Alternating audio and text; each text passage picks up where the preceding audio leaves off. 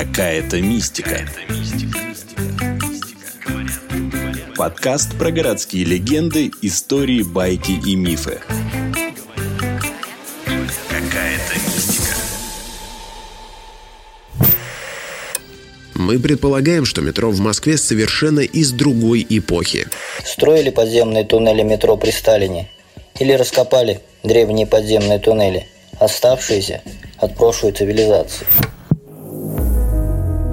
Московское метро не построили, а откопали.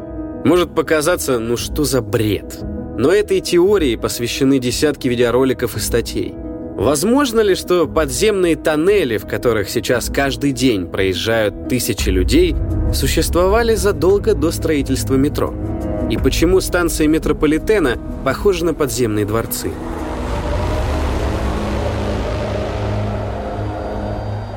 Первые вопросы у скептиков вызывает то, как стартовало строительство первой линии в начале 1930-х годов.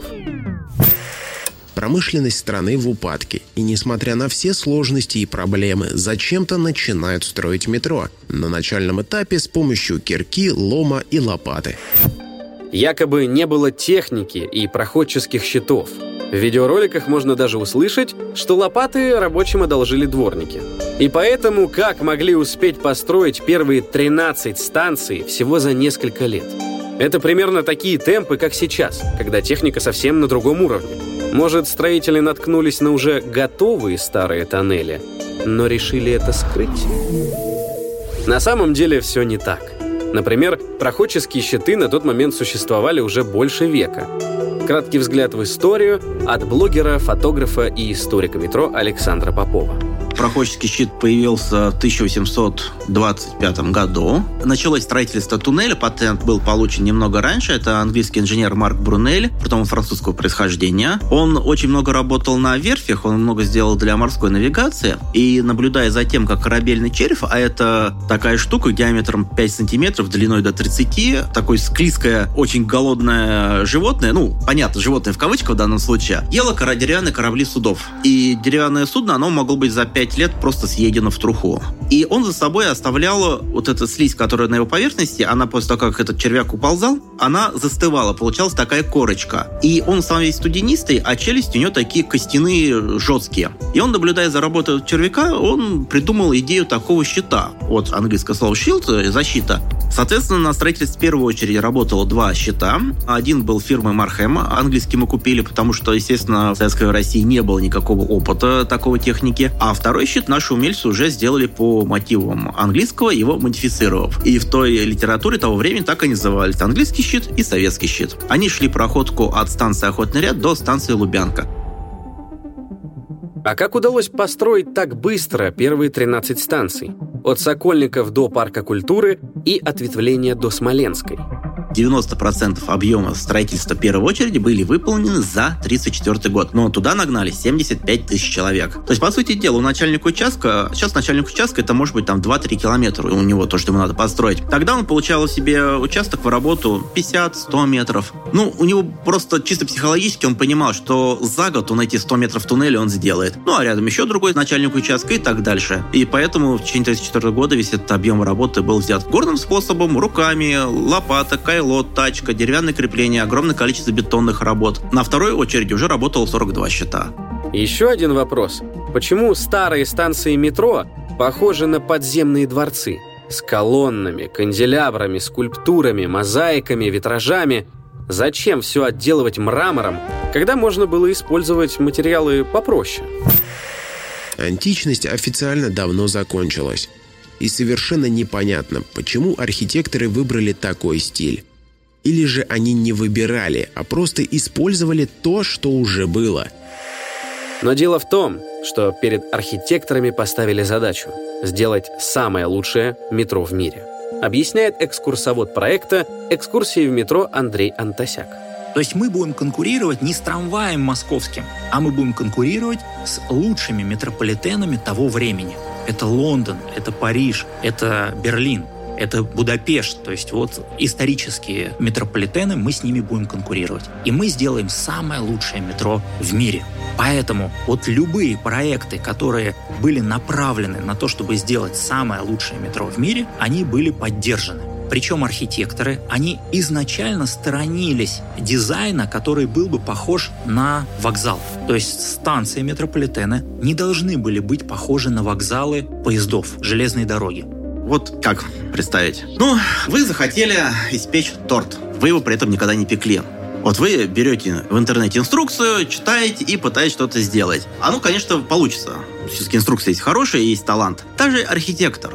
Они были прекрасными архитекторами. Вы прекрасный повар. Вы там делаете прекрасный борщ, а торт никогда не делали. Вы тортов сможете сделать в итоге? Сможете. Так, собственно говоря, у архитекторов, советских архитекторов на тот момент у них был большой, огромный опыт жилого строительства. Там не прогресс, например, оформление каких-то промышленных объектов. Но ни одного не было опыта строительства, оформления станции метро. Они это просто не понимали, как это сделать. Есть воспоминания, по-моему, у Коли, который говорит, что мы для того, чтобы набраться вдохновения, спустились на станцию метро строящуюся, мы увидели грязь, бетон, вообще ничего не понятно, куча работы рабочих, которые суетятся, какой-то муравейник, и никакого вдохновения мы не получили. А можно было, конечно, взять за пример лондонское метро, французское, парижское, берлинское. Но это были чисто унитарные предприятия по перевозке пассажиров из пункта А в пункт Б. Сырые туннели, почти никакой вентиляции, мало света, огромное количество рекламы. Основная задача стояла показать, что молодая Советская Республика может добиться большего, может всех вас, империалистов, переплюнуть. Значит, у того, почему некоторые станции метро похожи на дворцы, тоже есть логичное объяснение. Но есть еще одно совпадение. На месте многих вестибюлей метро, особенно в центре города, раньше были храмы. Почему все происходило именно так? Вряд ли из-за того, что в Москве не было мест для строительства входов. Эти храмы ранее сами вели в тоннели, и строители это знали. По храмам и искали сами тоннели.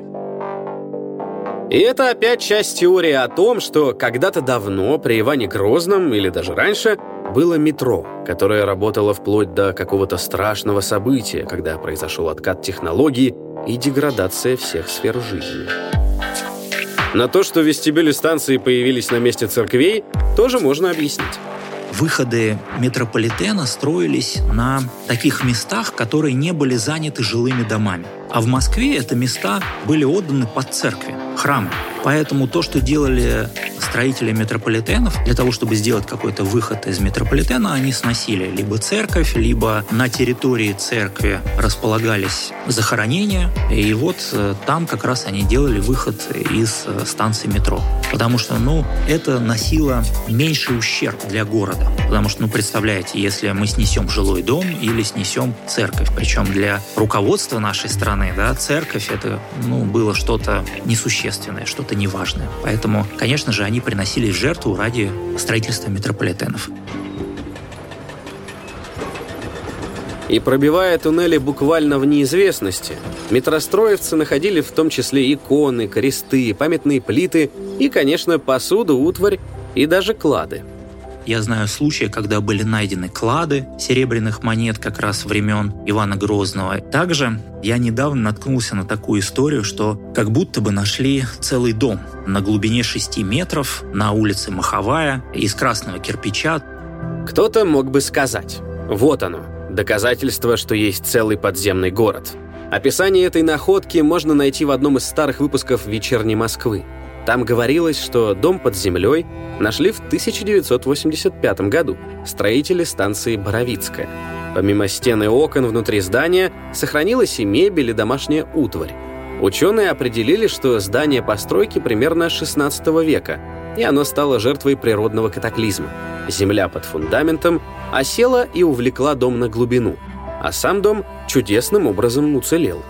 Фотографии этого события сделано не было, но вот кто-то написал, что вот такой дом нашли, то есть это вот такая легенда, она существует, да, что вот какой-то дом, он провалился под землю, и его как раз метростроевцы нашли. Но подтверждений этому факториальных я не нашел. Вот также есть история про икону на площади на проспекте Мира, на станции Проспект Мира, когда один пожилой мужчина, он пришел к метростроевцам и говорит, сынки, я здесь э, в свое время закопал старую икону, и вот вы ее найдете, вы ее не выбрасываете. И они якобы нашли эту икону там, где вот он ее спрятал, и отдали ему. То есть не стали сдавать начальству, как бы отдали ему под обещание, что он закажет для них молебен. И все же есть много сторонников так называемой альтернативной истории, считающих, что под нами подземный город. Москва-2, засыпанная на 10 метров, что старые дома ушли под землю в результате потопа или атомной войны. И вокруг всего этого существует мировой заговор. Ну а что касается метро, есть огромное количество фотографий строек, как это строилось. Есть огромное количество документального свидетельств. Это архивы, подшивка газеты «Ударник метростроя», организация, которая строилась, которая с 32 года издается до сих пор. То есть огромного фактического документального материала присутствует в невыразимом количестве. Но YouTube как известно, нас монетизируется и платит за просмотры, чем заголовок желтее, то вот тем туда больше народу придет.